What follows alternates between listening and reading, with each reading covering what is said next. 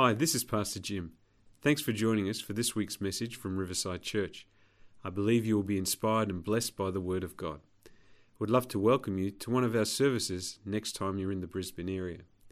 If you'd like to know more about us, go online at w w w dot riverside c c dot org dot a u or like us on Facebook to hear about up-and-coming events.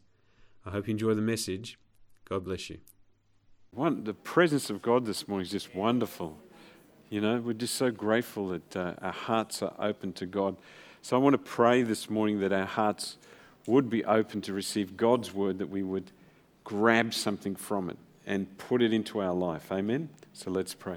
Heavenly Father, we thank you for your presence of your Spirit in here. We thank you, Jesus, for everything you've done. We open our hearts to learn about you, who you are, Jesus, and so that we can become more like you. We want to be not just a light, but a blazing light of your goodness to our community and our family and our friends, that they would see Jesus. I pray this in your mighty name. Amen. We are looking at the events of uh, Christ right up to the point of Easter. Last week, Pastor Randall spoke about Simon the Cyrene, and what an incredible message that was. If you missed it, you need to listen to it. Incredibly powerful how Simon, God brought Simon into that situation, absolutely changed. Uh, so this morning we're looking at those pivotal moments leading up to, to this one in particular. So this is the scene to which Jesus speaks.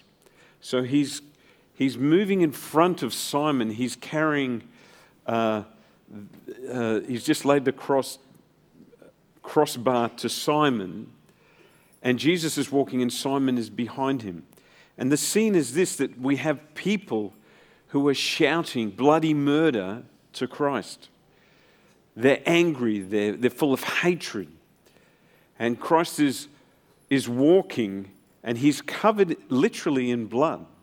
When he was on the cross, the, the scripture tells us he was almost unrecognizable, like a man. And as he's walking and people are shouting and taunts, and if you've ever been in a crowd where the, the crowd almost loses its mind and, and being reasonable, this is one of those moments, and they're shouting and probably spitting and taunting and laughing at Christ as he walks to the place of the skull, Golgotha.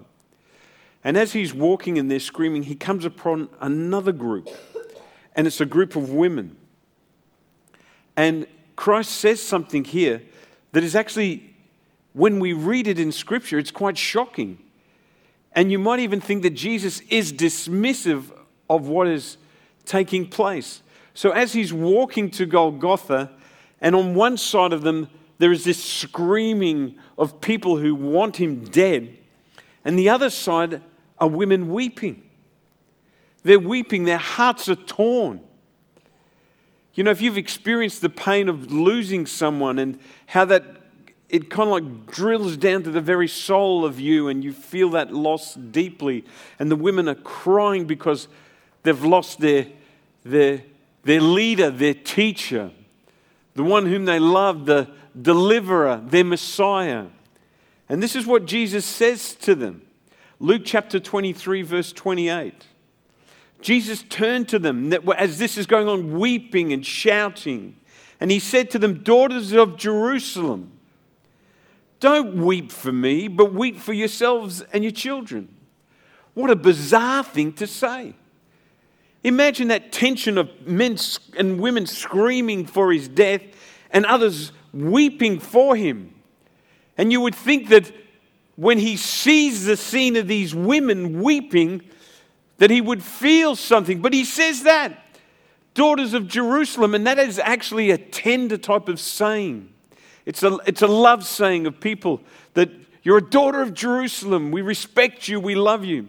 And he says, "Don't weep for me, but weep for yourselves and your children." And the women, you can imagine them sitting there and standing there, and they're weeping and they're thinking, what does he mean? What? Weep for ourselves. Jesus, you're the one suffering at this moment. Jesus, you're the one who's in pain. Why would we weep for ourselves? And as that question was in their mind, and no doubt, no sooner had that question formed in their mind, Jesus gives them the answer. And he says this in verse twenty-nine, "For the days are coming when they will say, 'Fortunate indeed are the women who are childless, and the wombs that have not borne a child, and the breasts that have never nursed.'" It's just like, what? "For the days are coming when they will say, 'Fortunate indeed are the women who are childless.'" And confronted with these words and their meaning, Jesus continued, and he says this, "People will beg the mountains, 'Fall on us,' and plead with the hills, 'Bury us.'" And then he continues with this, "For if these things are done when the tree is green, what will happen when it is dry?" And when Jesus spoke to them, "Don't weep, weep for yourselves," he wasn't being insensitive, for he'd come to do a great work, the work of the cross. He knew what would take place. And Jesus was speaking about what was to come. He's speaking the prophetic word. It is now A D thirty-three, and some thirty-five years later, something would take place. Sorry, thirty-three years later. The Jews rebel against the Roman occupation in A D sixty-six. They said, "We've had enough of this." And they rebel against Rome. And Nero is the emperor. And he sends a contingent, his force, to get them under control. In two years, they put down the, re- the revolution in the northern province. And in A D sixty-eight, Nero takes his life. And then the general Vespasian in A D sixty-eight is now appointed as the emperor. I was talking to Ray and Sally on uh, Friday, and we were talking about different things, and it actually came up about Vespasian. Imagine that. Of all subjects, a Roman emperor, A D sixty-eight, Vespasian. And Ray said to me, "I actually have a coin with the head of Vespasian on it. A coin that's over two thousand years old." Imagine that. What are the chances of that? And you can see his, his head here, and Ray will probably show you. Vespasian. So Vespasian, who was leading this army against the Jews, is called back to Rome to take over because Nero's lost his life. And so he appoints his son Titus to take over. Two years later, in A D seventy, something incredible takes place. Titus breaches the outer walls of the city of Jerusalem. And he breaks through, and it's actually Passover time. And they began to sack the city. They start to destroy the city, and then they move to the temple, and they rob the temple, and they burn the temple. This is the thing that Jesus spoke about, that there is a time that is coming.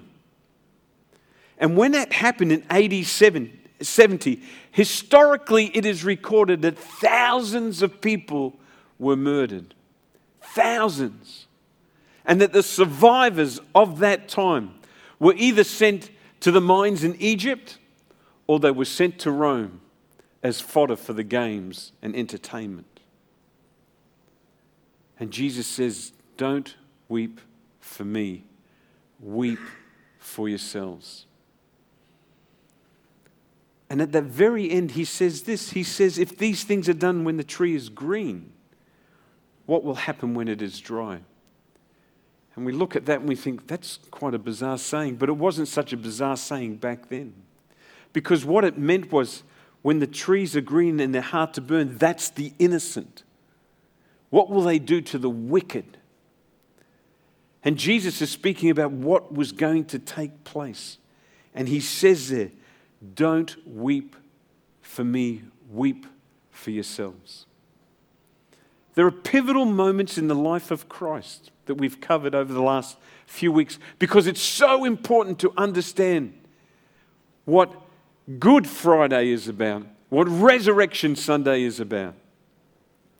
Jesus is betrayed, betrayed by Judas in the garden as he's praying.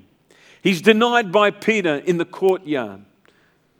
He is in pain and he's carrying a cross, and now he's met with crying, and he says, "Do not weep for me, weep for yourselves, for something terrible is about to happen." All these moments, folks, they point to Christ's compassion for people. Christ's compassion.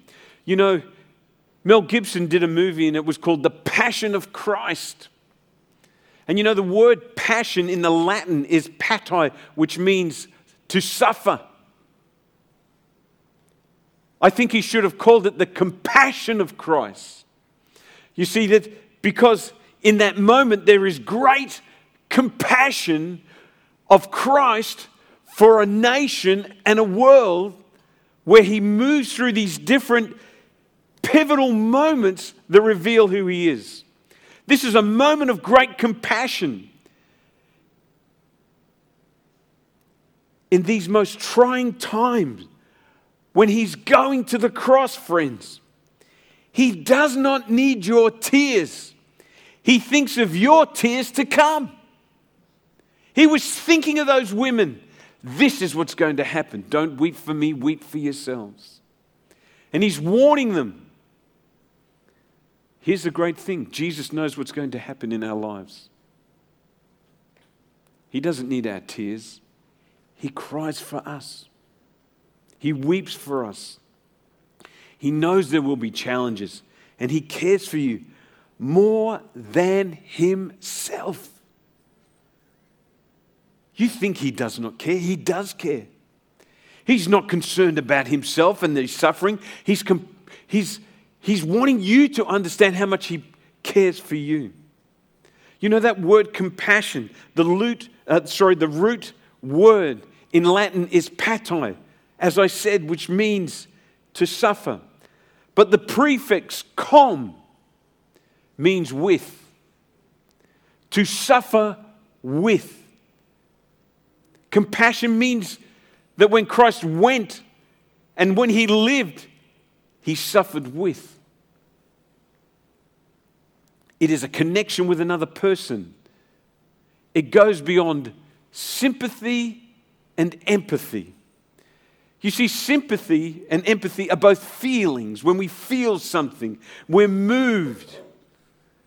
But it doesn't have a component in it that is so powerful as the word compassion. You see, sympathy, sympathy is a feeling we get of pity and sorrow when we see something. You know, when we, we see something on television and we, we feel, gee, that's just so terrible. Empathy is where you understand the feeling because you've experienced it. But compassion moves to a different level. Compassion comes alive when there is action. And Christ has compassion.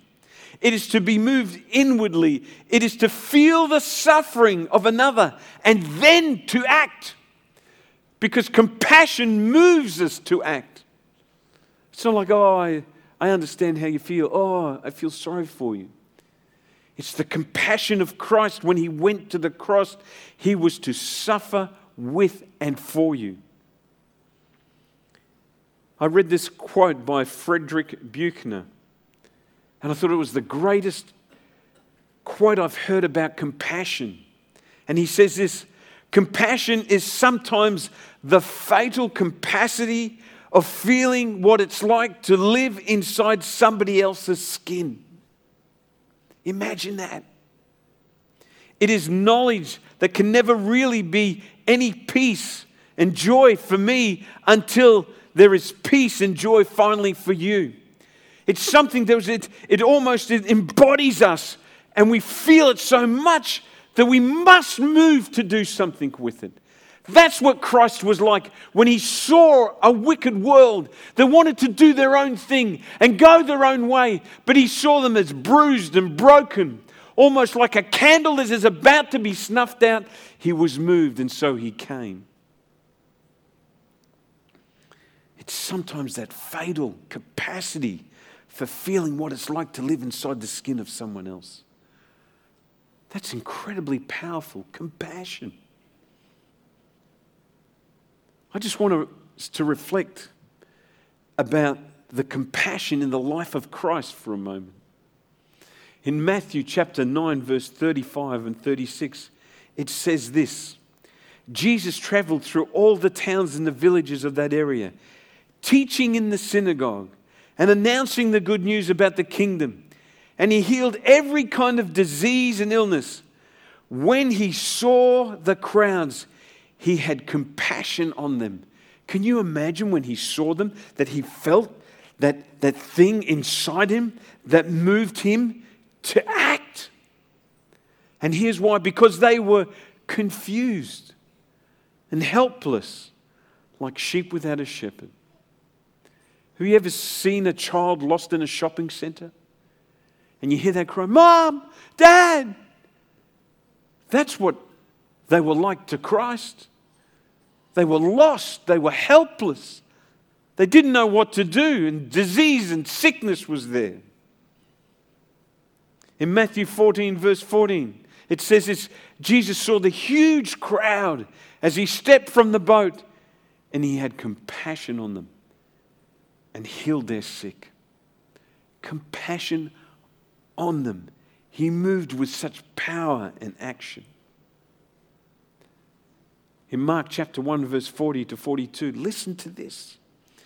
A man with leprosy came and knelt in front of Jesus, begging to be healed. Have you ever begged for something, folks? I mean, really begged, got on your knees and cried out, "God, touch me, heal me, make me whole." Begged so much that you can cry no more. Beg so much that the pain just becomes numb inside you. This leper came and begged Jesus because it was the last moment of his life, because if he didn't get healing, he was going to die one of the most horrible deaths known to us. Begging to be healed. "If you are willing, you can heal me and make me clean," he said. And this is Jesus, moved with compassion. Jesus reached out and touched him. "I am willing," he said, "be healed." And instantly, folks, the leprosy disappeared and the man was healed. The compassion that Christ felt for these people who are lost. They don't know how to live.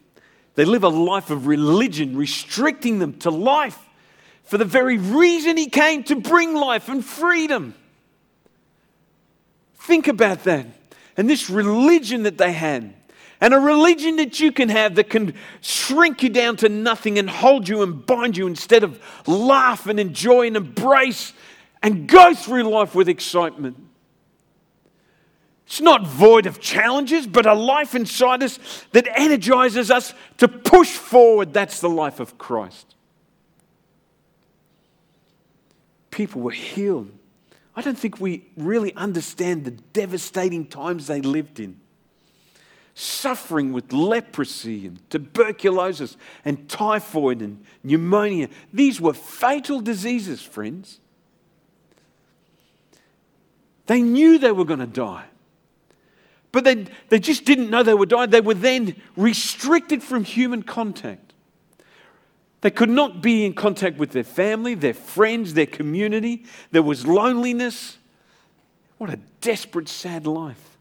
And Christ comes, and his compassion comes to the forefront, and he heals them and sets them free. What a Christ that we have as our Savior. How beautiful, how masterful he is. When he sees humanity broken. And if you are sitting there this morning and you feel broken inside, there is the compassion of Christ that waits for you to be embraced in your life. If you call upon the name of the Lord, you'll be saved. But why do you hold back? What fear is in your heart? He's come nothing but to lay down his life for you because he loves you. Luke seven, verse thirteen. I cried when I, I saw this. When the Lord saw her, his heart overflowed with compassion. Don't cry. This is a scene of a woman, the widow of Nain. There's no record of her husband, and now her son is dead. You see, your children were your hope for your future to live a reasonable life. They were the pension. They were the support. And now, the son is gone too. Can you imagine the anguish on the face of this woman as she, she realizes her son is gone and her future is desperate and bleak? And Jesus raises him from the dead. Luke fifteen, verse twenty. The lost son. So he returned home to his father. And while he was still a long way off, his father saw him coming. Filled with love and compassion, he ran to his son and embraced him and kissed him. This is a picture, folks, of what it's like in heaven when one of us returns to the Father. A lost son returns to the to the Father, and the scene is so joyful because the power of compassion has been activated by Christ. You know, sometimes we get Scripture wrong. It says there's joy in heaven. There is actually joy in heaven. There is joy in the presence of angels when one returns and repents. Whose joy is it? It's not the joy of the angels.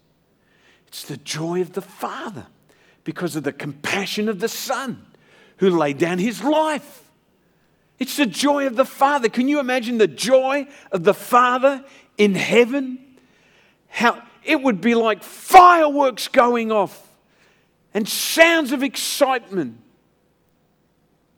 because of the compassion of Christ.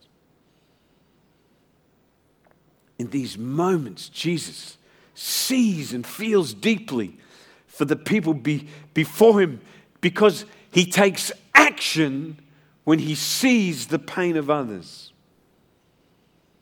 This is why this portion of Scripture is so important. Don't weep for me, weep for yourselves. You see, he was moving to the cross because he knew in that one final act of the cross would change everything in their life. And for us, dear friends, the challenge is that we would be moved with the compassion of Christ in the life we live now. We cannot go through life and ignore the needs of others and the pain of others. We must demonstrate compassion. We need to have and be moved with the compassion of Christ. We need to. Is it possible, dear friends, to have that compassion? To almost feel like you're in the skin of another person when their heart is broken, when their mind is shattered? Is it possible? Yes, a hundred times. A hundred times. Then how does this take place? In the inner part of the being that experiences compassion. Can we define it as part of the heart or the spirit of a person? What is it that takes us when we, we're so moved that we can't just hold back, we must do something? Paul the Apostle gives us insight. And here's the scripture in Philippians chapter one, verse eight. It said, God knows, and Paul's speaking, he says, God knows how much I love you and long for you with the tender compassion of Christ. He says, I long for you with the tender compassion of Christ. You see, that's why Paul says to follow me is to follow Christ. It's no longer I that live it. It's Christ that's living in me. There's this compassion in me that I just can't help it when I see the brokenhearted, when I see the confused, when I see the sick. I move with such compassion. I must act. Paul had this compassion. It was not his compassion. It was Christ's compassion. Can I suggest that in order that we reach the depth of compassion, we must not harden our hearts. We have to keep our hearts tender. Look at that, the tender compassion of Christ. Paul speaks of the heart that's tender, it's soft. That is the only way true compassion of Christ can flow from us. Look what Paul says in Philippians two, verse one. He says this, is there any encouragement from belonging to Christ? Is there any encouragement from belonging to Christ? Is there? Any comfort? Any comfort from His love if we belong to Christ? Any fellowship together in the Spirit? And then he says this, are your hearts tender and compassionate? Is your heart tender and compassionate? Why would he ask that question? Why do we need to ask ourselves that question? Because, folks, from my experience, my heart is deceitful above all things and desperately wicked. That's what Jeremiah said. Because our heart can change from this to this. From feeling something to feeling nothing. To having compassion to having nothing. Or sympathy and empathy and no compassion.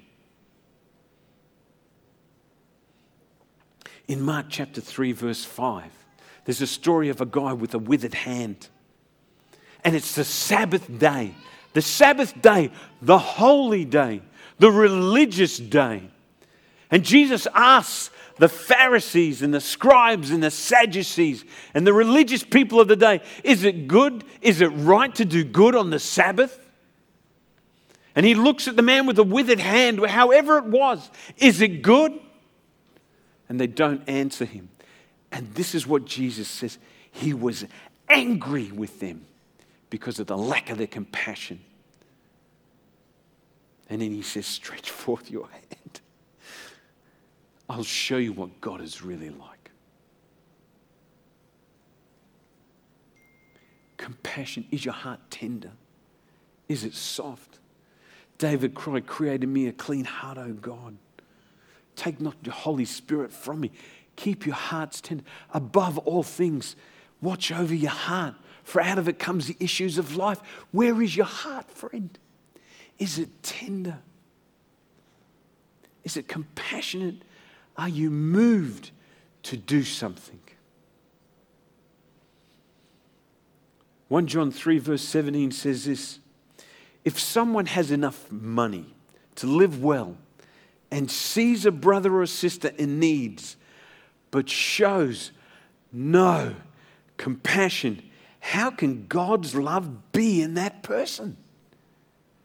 How can God's love be in that person when there is no compassion?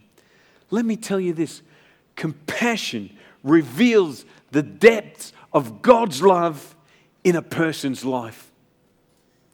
That's what it does. Compassion reveals the depths of God's love in our life. I know there is much. There is much need in this world. But you can show the love and the compassion of Christ where you are, with what you have, as the opportunity opens for you. I can't change the whole world, but I can change someone's world.